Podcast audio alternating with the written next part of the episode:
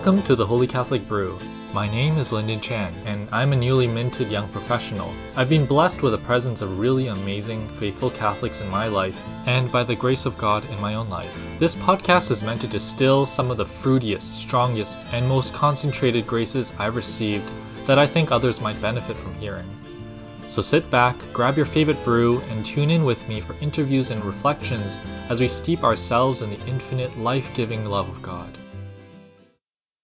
Hello and welcome to this episode of the Holy Catholic Brew. Today I interview Father Peter Turone, who is the parish priest at St. Thomas Aquinas Church in the Archdiocese of Toronto and also the chaplain for the Newman Centre, which is the chaplaincy for the University of Toronto.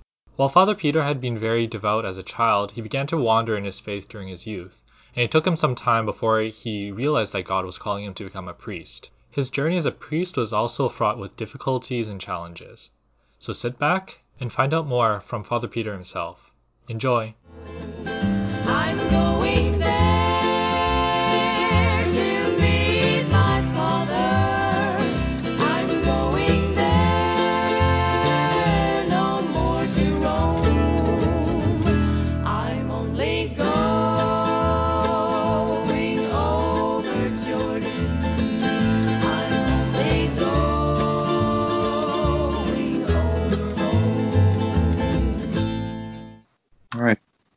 Well, thank you for joining our podcast. Pleasure.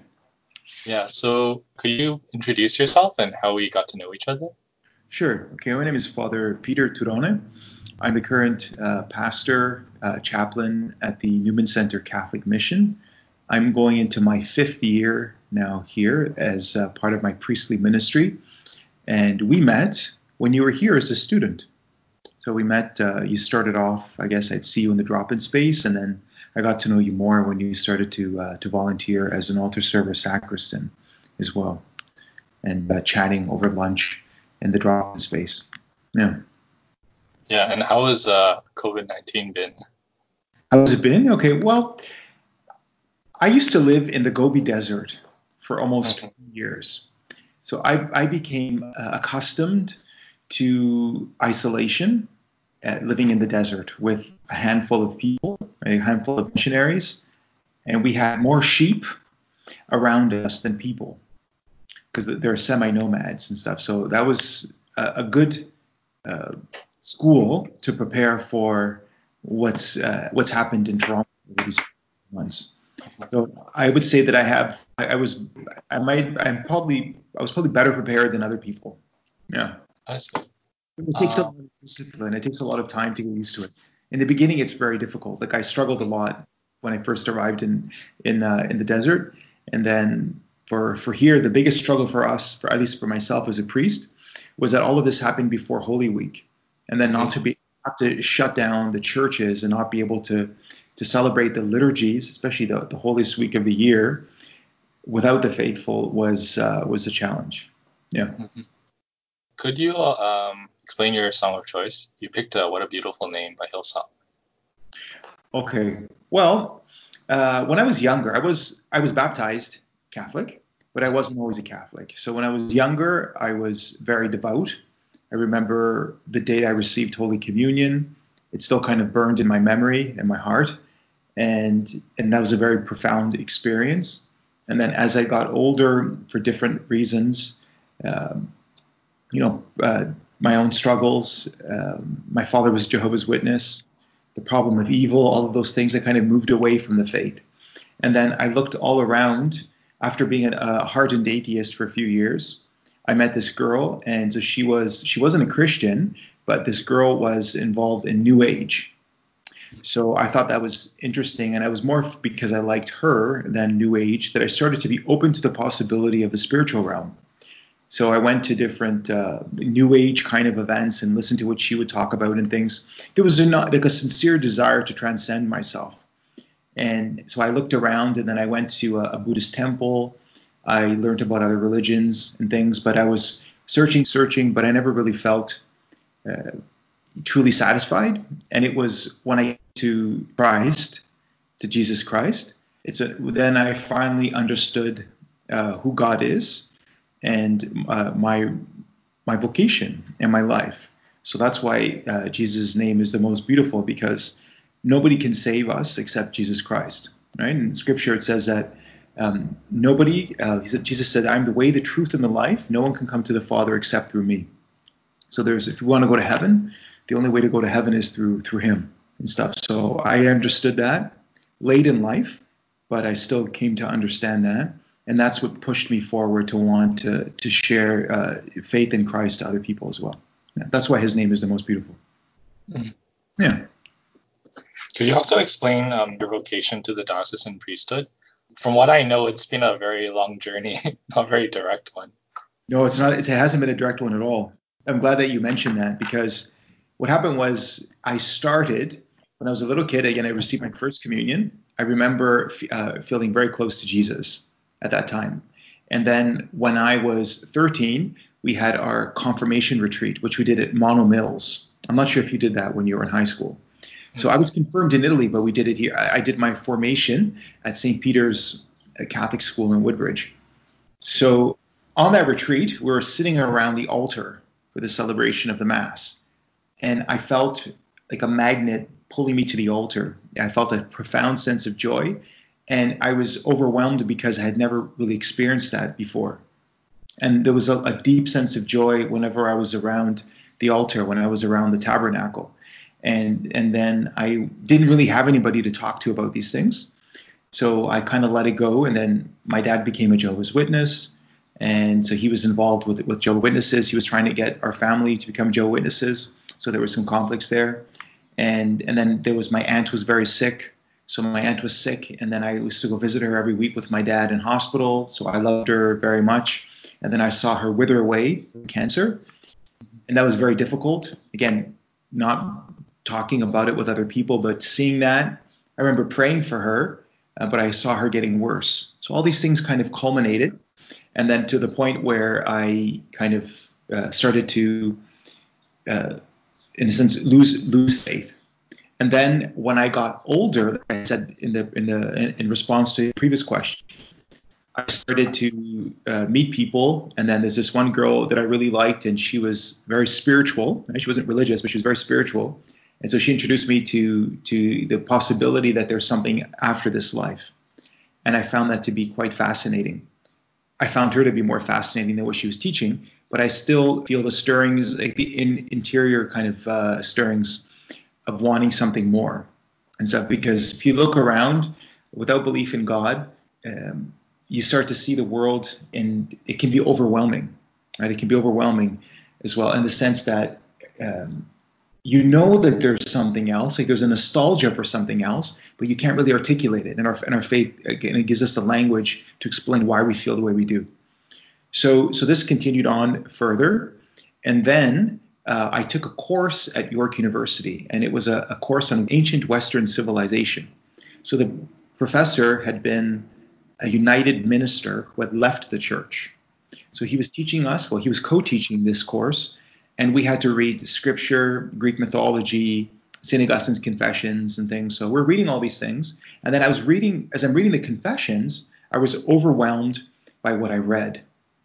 And then I came to realize that this was a, a prayer of St. Augustine's dialogue with God. So it was his, his dialogue with God. And that overwhelmed me because I thought that Christians were naive, um, not very intelligent, and a whole bunch of other things hypocritical and stuff. So when I, as I'm reading this, I can see how he himself struggled with all these things, and now he ended up coming to faith.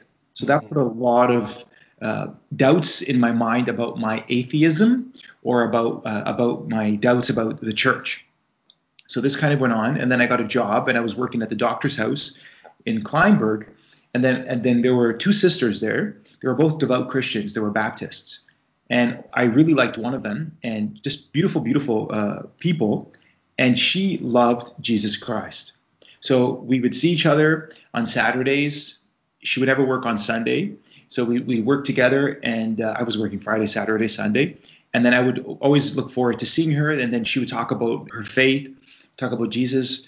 And it felt like her experience was a, a real experience. And she just seemed very different than all the other girls like actually uh, more very different than everybody else uh, with whom I'd worked at that time. And and then I had been invited to some events that they have in their in their Christian community So I was reinforced, I guess, in the in the in the belief that God does exist and that Jesus is God. So I really liked that. And then I got invited to a Catholic prayer group through a friend's relative. So she had invited us, and this was at Immaculate Conception Church in Woodbridge. It was a weekday evening, and I had gone there with her and her mom. So we had gone there, and I didn't know what to expect. I hadn't been to church in years. So I went there, and so we go downstairs, and there was a woman there, and so she's praying. It's a charismatic. So she was praying, and as she was speaking, so she's praying, I was overwhelmed by the words that she was saying. Again, so I had no idea what what uh, was going to happen. I was very surprised that I said yes that I uh, to go uh, to, to, yes to the invitation. So we're there, and then as she's speaking and she's praying, she was answering a lot of questions that I had buried inside of myself for years. So it was like all of those wounds kind of just opened up, and then I felt the experience of of Christ, and it was a beautiful moment. And then the deacon, so Deacon Diego Murata, came to me afterwards and then he said, Can we pray for you? So I said, Sure. So he came over, he put his hands on my head, and I remember him looking at me and saying, What do you want from Jesus? And I was not prepared for this, I had not prepared an answer, but all at once, the, it, right from my heart, it came out, I want to start over again. So they prayed for me. There were a whole bunch of people that were praying. And at that moment, there was something literally changed. It was like I had regained my vision, but without knowing that I had been blind up until that moment. Mm-hmm. I thought Christianity was a crutch.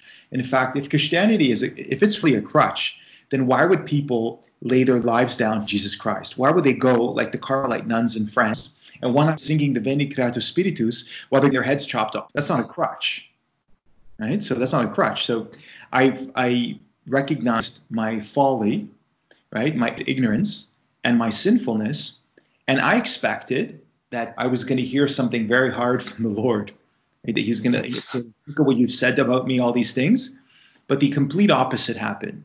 I heard, "I love you," and I felt a profound sense of peace, kind of like overwhelm me, and that was the beginning it's only the beginning, right? But the beginning of a new life. So I left that night a changed man. And I didn't know that God had prepared me, was preparing me for the priesthood. So I had gone home that night, and my grandfather had given me a crucifix. So my grandfather, uh, my dad's dad, was very devout. So when he had come from Italy for a visit, he brought me a crucifix. And I had taken that off in my teen years, put it in the box, and I put it in the corner, in some remote corner in a closet in my room. So that night I came home, and the first thing I did was I had this strong impulse to get the crucifix. So I took it and I put it over my bed. And then the morning after, like I got up and I just felt different. And my parents walked by my room. I didn't know this till years later, but my parents walked by my room, and my dad turns to my mom and he says, Look, bet you he's going to become a priest. And I found out about this in the year 2000 when I had gone to visit my my aunt in Italy. And my aunt one day we were sitting in the country. It was a beautiful afternoon, and she said to me, she goes, "Your grandfather always wanted a priest in the family." So I had not yet told them about my vocation, but there were so many uh, moments like throughout that time that helped me to understand this. So I felt uh, I had gone to Steubenville for the Young Adults Conference and that was a great moment when I met. Uh, there was Scott Hahn, there was uh, Father Benedict Groeschel, Father Stan Fortuna, there was Sister Ann Shields. The talks were were amazing, and then I'd gone to confession to this priest, and it was that moment with that priest. I really felt uh, Jesus in the priest, and I received a lot of grace. And he had asked me about the priesthood, and I was a bit nervous because I had started feeling that, but I was afraid to even consider the possibility. So you think, well, how is it possible that somebody who had denied Christ, spoken so badly of the church, never badly of Jesus, but badly of the church, and and been a, a, a wretched sinner, even be considered uh, consider the possibility of the priesthood? So so I was horrified at the idea, and then other people asked me as well, and and then over time the idea started uh, kept growing and it was like a thought and then when i would pray it would be there and it would never leave me and whenever i would think about it I would have I would experience like a profound kind of joy. It was the same kind of interior. It's kind of it's it's almost like like an explosion. I don't know how else to, how else to say it, but it's like an internal kind of explosion of joy. The same experience I had when I was at the altar during the retreat uh, for mass during the during my confirmation retreat. It was the same experience.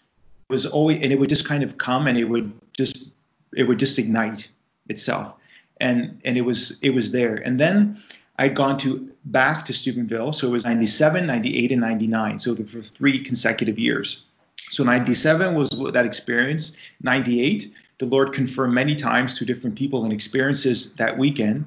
And then I had said yes to the Lord. I said, yes, I will do this. But I told him, I said, you're going to have to wait a bit because I wanted, I wanted to become a, a doctor. I wanted to become a scientist. And, and the Lord gave me that opportunity. So I was able to go to, uh, I moved out of my parents' home. I moved down here on St. George and I went to U of T as a grad student. So I did six years, master's, PhD. And that was a beautiful opportunity because I had a great spiritual director, Monsignor Haddock, and to ensure that what was going on inside of me was just not kind people saying, oh, you have to become a priest. God's calling you to priesthood because you go to mass every day. Yeah. Necessarily mean that you're called to the priesthood. We're all called to sanctity, right? We're all called to be saints. So, so I went to Monsignor Haddock and I had a really good spiritual director. He got to know me very well. I got to know him very well. And over the course of six years with him, and then two years after that in the seminary, uh, we recognized that in fact it wasn't just something that was external, but there was something more going on. Right? It wasn't just like my imagination or people's wishful thinking. It was really something that was that was uh, a, a call from God. And the Lord continued to confirm that over the course of those years. I also felt a, a pull to go outward. So I, I, fell in love with St. Paul and his letters and, the, and him wanting to go out to, to people who did not know who Jesus was. And I guess it was because of my own experience of, uh, of being so far away from Christ, then wanting to, in a sense, kind of to help those who were in the same situation that I was in, that I had been in the past. So that, that desire was there. And then I came across this religious community of Italian missionaries. So I'm of Italian descent. I'm an Italian citizen. I love Italy. And I thought, wow, this is a perfect match. So I had um, finished my doctorate here. I did my philosophy in Toronto, and then I got sent to do the novitiate in Italy. And when I was there, um, we lived a year. It's kind of it's on a farm, this beautiful farm. You work and you pray, and again, the desire, a priesthood kept getting stronger and stronger. And and then I got sent to Rome I was I was I studied at the Urbaniana, which is the missionary university of the Vatican, and then after that I got sent to Mongolia, and then when I was in Mongolia, I took my final vows uh, as a religious, and then I was ordained to the diaconate by the bishop, who who has since died, and so I was ordained in Mongolian. Yeah, but I had to I had a, an English translation, so it was a valid ordination. so mm-hmm. I had that, and and it and it was the fulfillment of like all my desires that were that were there. And my parents were not happy uh, that I was going to go to literally the opposite end of the world, but they saw how happy I was, and so they were happy for me as well. And my dad, my dad was very reluctant. Like my parents, my mother was very angry with me. My dad uh, ended up coming back to the faith but my father realized that it was that this was this was God's hand, right? This was God's decision. So my father kind of backed away, and he never interfered at that point. From that point onwards and stuff. So so they were happy that I was happy. Uh, problem problem is that I have autoimmune uh, issues, and when I got there, already the second day I got sick, and then my health kind of continued to decline. So it kept deteriorating, and then we I had gone to to South Korea for a bit of uh, rest, and then I went back, and then I just it's it's a very uh, challenging climate, uh, very high altitude, and a lot of uh, pollution, different things. So my health was getting worse. So it was getting worse, and then I came back to Canada for ordination to the priesthood. So I was ordained by Bishop Boissonneau. Uh, that was probably the most that was the most beautiful moment of my life. And then I was ordained, and then I stayed for a bit longer. I worked in our mission center like led retreats. Then I went to Fatima, I went to Rome, and then I went back to Mongolia. And then I got a, uh, I got another virus, got sick again, and then it got to the point where I wasn't able to to walk, uh, barely walk. So then um, I got sent back to Toronto. So I came back to Toronto, and then I had severe pneumonia and other issues, and then I had to convalesce for a period. And during that time, um, it was my spiritual father who said to me, "I really think that you need to stay in Toronto."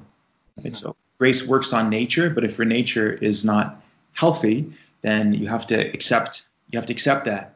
I went through a very uh, a very a profound kind of like spiritual uh, darkness for almost a year because I missed the the Mongolian people, and I and I wanted to to be there. At the same time, I realized that I just wasn't able to. So it was it was very it was, it was a big challenge. So then I I had um, there's a process that you have to go through, and then with the with the the Father General of the Order, and then with with the Cardinal. So we, you know, you there's a process that you have to go through, and in the end, I was permanently incardinated in Toronto.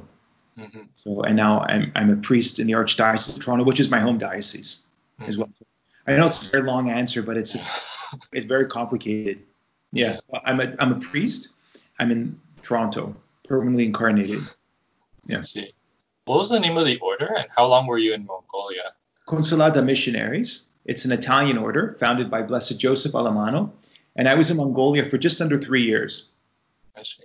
Yeah, so I was for a few months in Ulaanbaatar, which is the capital city, and I studied a bit Mongolian there for the beginning. And then I moved to the desert in Arvaikheer, and that's where I, I lived and I, I worked in the mission.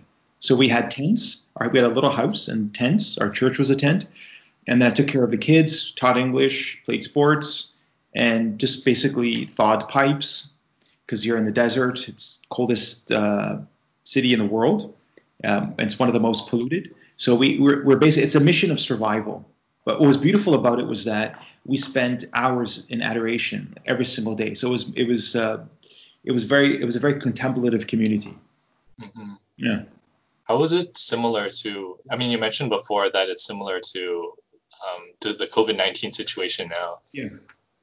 I think it's the fact that uh, that you're you're spending a lot of time alone with a, with few people, and you're not having you're not having much contact, but you're being in a sense forced to turn inwards. Mm-hmm.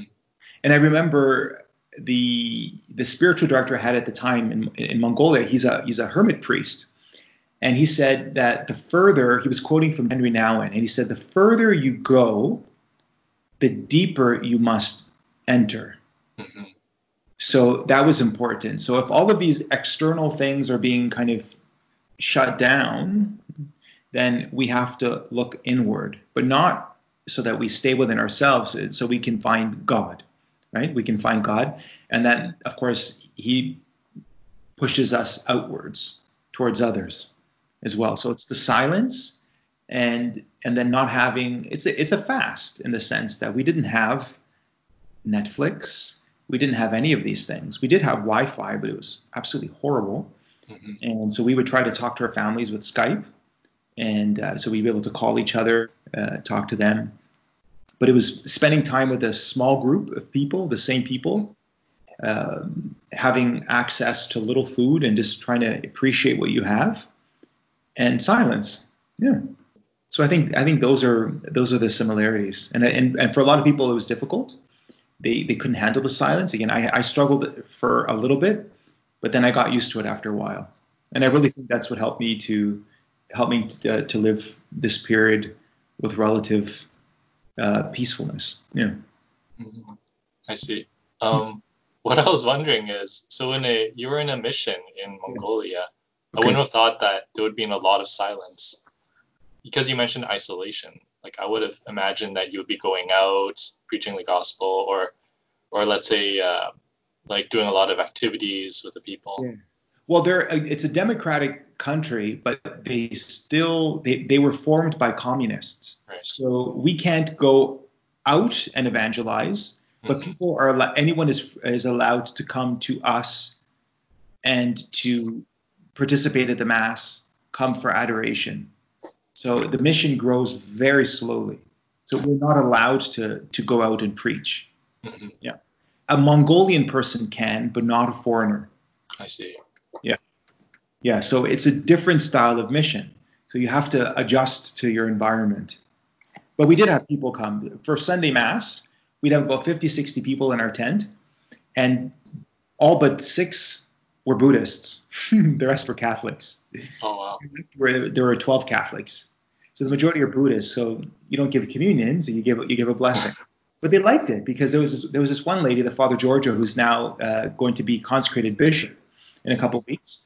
Very holy, holy, brilliant, humble uh, priest, uh, wonderful man, and I lived with him in Mongolia. So he recounted uh, this time when he, I think he was in the tent and they were having adoration, and they have this beautiful crucifix that was made by a Mongolian. His name is Aston. So it's hanging over the altar. So this elderly lady walks in, and she's completely broken, battered. So she walks in. She kind of actually she doesn't walk in. She kind of hobbles along. She comes in. She sits down on one of the stools, and she looks up at the crucifix and she goes, "I understand him." She understood uh, Jesus because of her brokenness and seeing him on the cross. And her accepting her brokenness and seeing Jesus, like knowing that that's God who, who made himself so vulnerable, led her to want to be Catholic. Mm. And understand that the Mongolian mentality, the greatest person is Genghis Khan. He was a hmm. warrior who killed millions and millions of people. He conquered with the sword. He shed the blood of, of millions and then you have Jesus, who didn't shed the blood of anyone. He, his blood was shed for our salvation. He died on the cross in shame. It looked like shame, but that was the triumph for our salvation. Right? That's the vehicle through which we enter into heaven. It's very different. And I think little by little, those who are the, the ones that are suffering and that are not wearing a mask, right, but are that are recognizing like who they are and their brokenness, and when they look to Jesus, they can recognize someone um, who understands them, as it says in the letter to the Hebrews. And little by little, people start coming to the faith. But it's a very slow process, always. So now you're uh, the chaplain at the Newman Center. Um, how would you say things are similar or different um, than when you were a missionary in Mongolia? Good question. I think the answers have to be more articulate. Mm-hmm. Uh, However, the questions are always the same. Mongolia will say, well, who is this Jesus? So why are you? Why did you leave your country? Because Mongolians are very proud people. Right. The country is very small. They love their country. You know, they're they've been invaded by the Russians, the Chinese. So they're they they're very they're proud people. They want to protect themselves, their identity. Again, all of this is understandable. So that that that experience right there. So the questions are the same. So, so why do we exist? Why are we here? Um, again, our answers to those who, who want to listen, the Christian answer is going to be the same, but at the university, the answers are, I guess, longer. They're in bigger detail, also because it's much more difficult to speak in Mongolian. There are Mongolians who are able to, missionaries like Father Giorgio, who have an incredible command of the Mongolian language. But I think the heart of each person is the same wherever you go. We've been in, I lived in Italy, in uh, in the Middle East, in in South Korea, different places. And when you meet people, people are people. We all have the same again, the the desires, the struggles. Um, we're looking for something more, and we can say as Christians, we know why, because we're all created in the image and likeness of God, and therefore um, we cannot experience true peace and happiness unless we find Christ. We enter into friendship with Jesus Christ. And that's what leads me uh, here at the university to want to be able to talk to others. So I don't go on the street uh, necessarily. I mean, I'm walking every day and people see my collar. Well, there are a few people now, but when the university was open, there were thousands and thousands of people on the streets. But I'm getting emails all the time, random emails of people coming and saying, I'd like to speak to a priest. Several are atheists, several are confused about life. Some people are extremely hostile towards the faith. So I've had quite interesting conversations in my office. But it's through dialogue, getting to know each other. So it's not just about spouting off answers. So getting to know each other, understanding where they're coming from, like their own personal story, helping to, uh, them to see how, even in those dark moments, that the, the presence of God and how the Holy Spirit is kind of guiding them to that point, and hoping and praying that they're going to be open to to say yes to the Lord because faith it's a supernatural virtue. So it's, it's a theological virtue that comes from God. And so he gives it to us. But it's an invitation from God. We, uh, faith is also a very human act. We have to be open and say yes to the Lord. So it's not that he forces us to believe in him, but we have to respond. And and that's why we spend a lot of time praying here as well. It's the heart of the mission to pray and that they'll find a place where they can feel comfortable and that they'll be able to meet Jesus here in the liturgy and in us. Yeah. Nice. When you're at U of T, were you also active at the Newman Center? Would you say things have changed or are roughly the same? Okay, well, there weren't a lot of students that came in the house. Mm-hmm. There were SCMs at the time. I knew Julie and I knew a couple of others. I'd come downstairs and the ba- they had a coffee shop in the basement, so they had really good coffee, dessert. So I'd come and hang out with some friends. Uh, other than that, I would come to daily mass and then adoration on Fridays, and then that was pretty much it. In terms of uh, giving back to the community, I came to Father Tom at the time. Had said to me, "I think you should be a visitor to the sick, lay visitor to the sick." So I used to, uh, I did the the training course here, which was great, and then I started bringing communion to the sick at Princess Margaret, and that helped to strengthen my vocation to uh, to the priesthood as well. So I did that for a few years, and in terms of again my involvement here, I had a good relationship with the pastors, but the the the Newman Center is different than it was before. Mm-hmm. Yeah, I think that there's a greater presence of students here now than there was in the past. I see. But always an open community, but the but the community um, has changed, and there's so there's a lot more young people, a lot more students coming.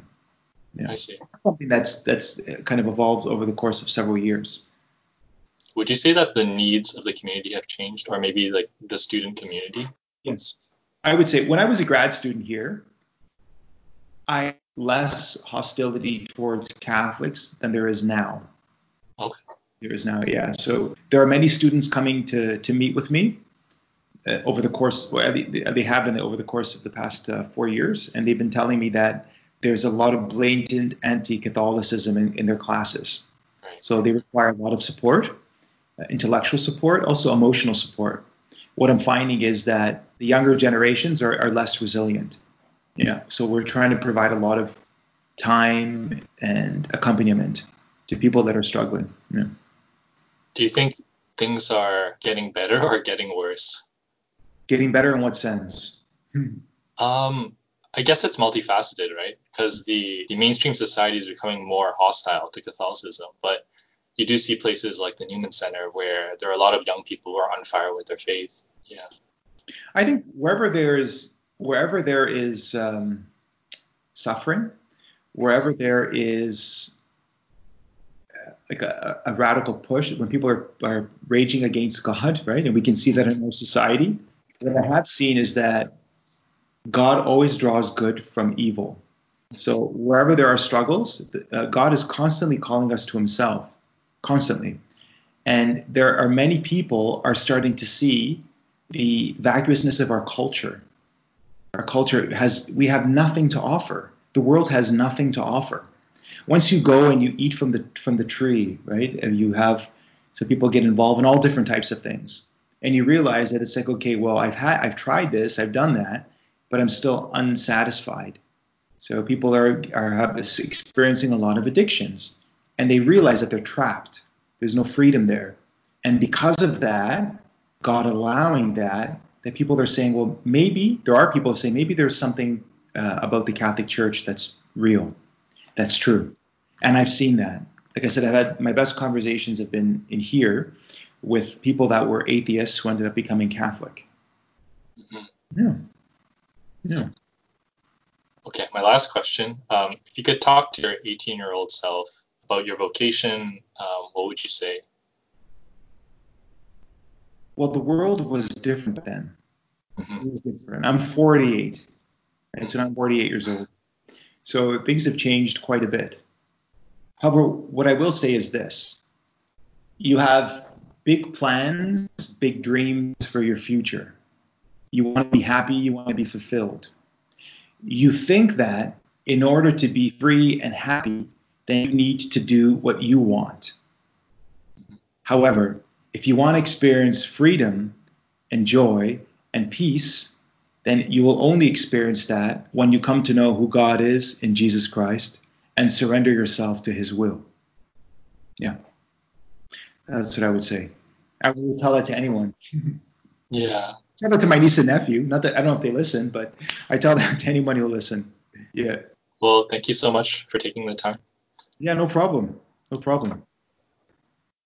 A big thank you to Father Peter for agreeing to be interviewed. I interviewed Father Peter earlier in July, and after the interview, Father Peter and I had a little chat about the reopening of the Newman Center chaplaincy in September to accommodate health regulations for the COVID 19 pandemic. Now, let's have a listen to the song that Father Peter picked. What a Beautiful Name by Hillsong Worship. And don't forget to stay tuned for our next episode. Until next time, bye bye.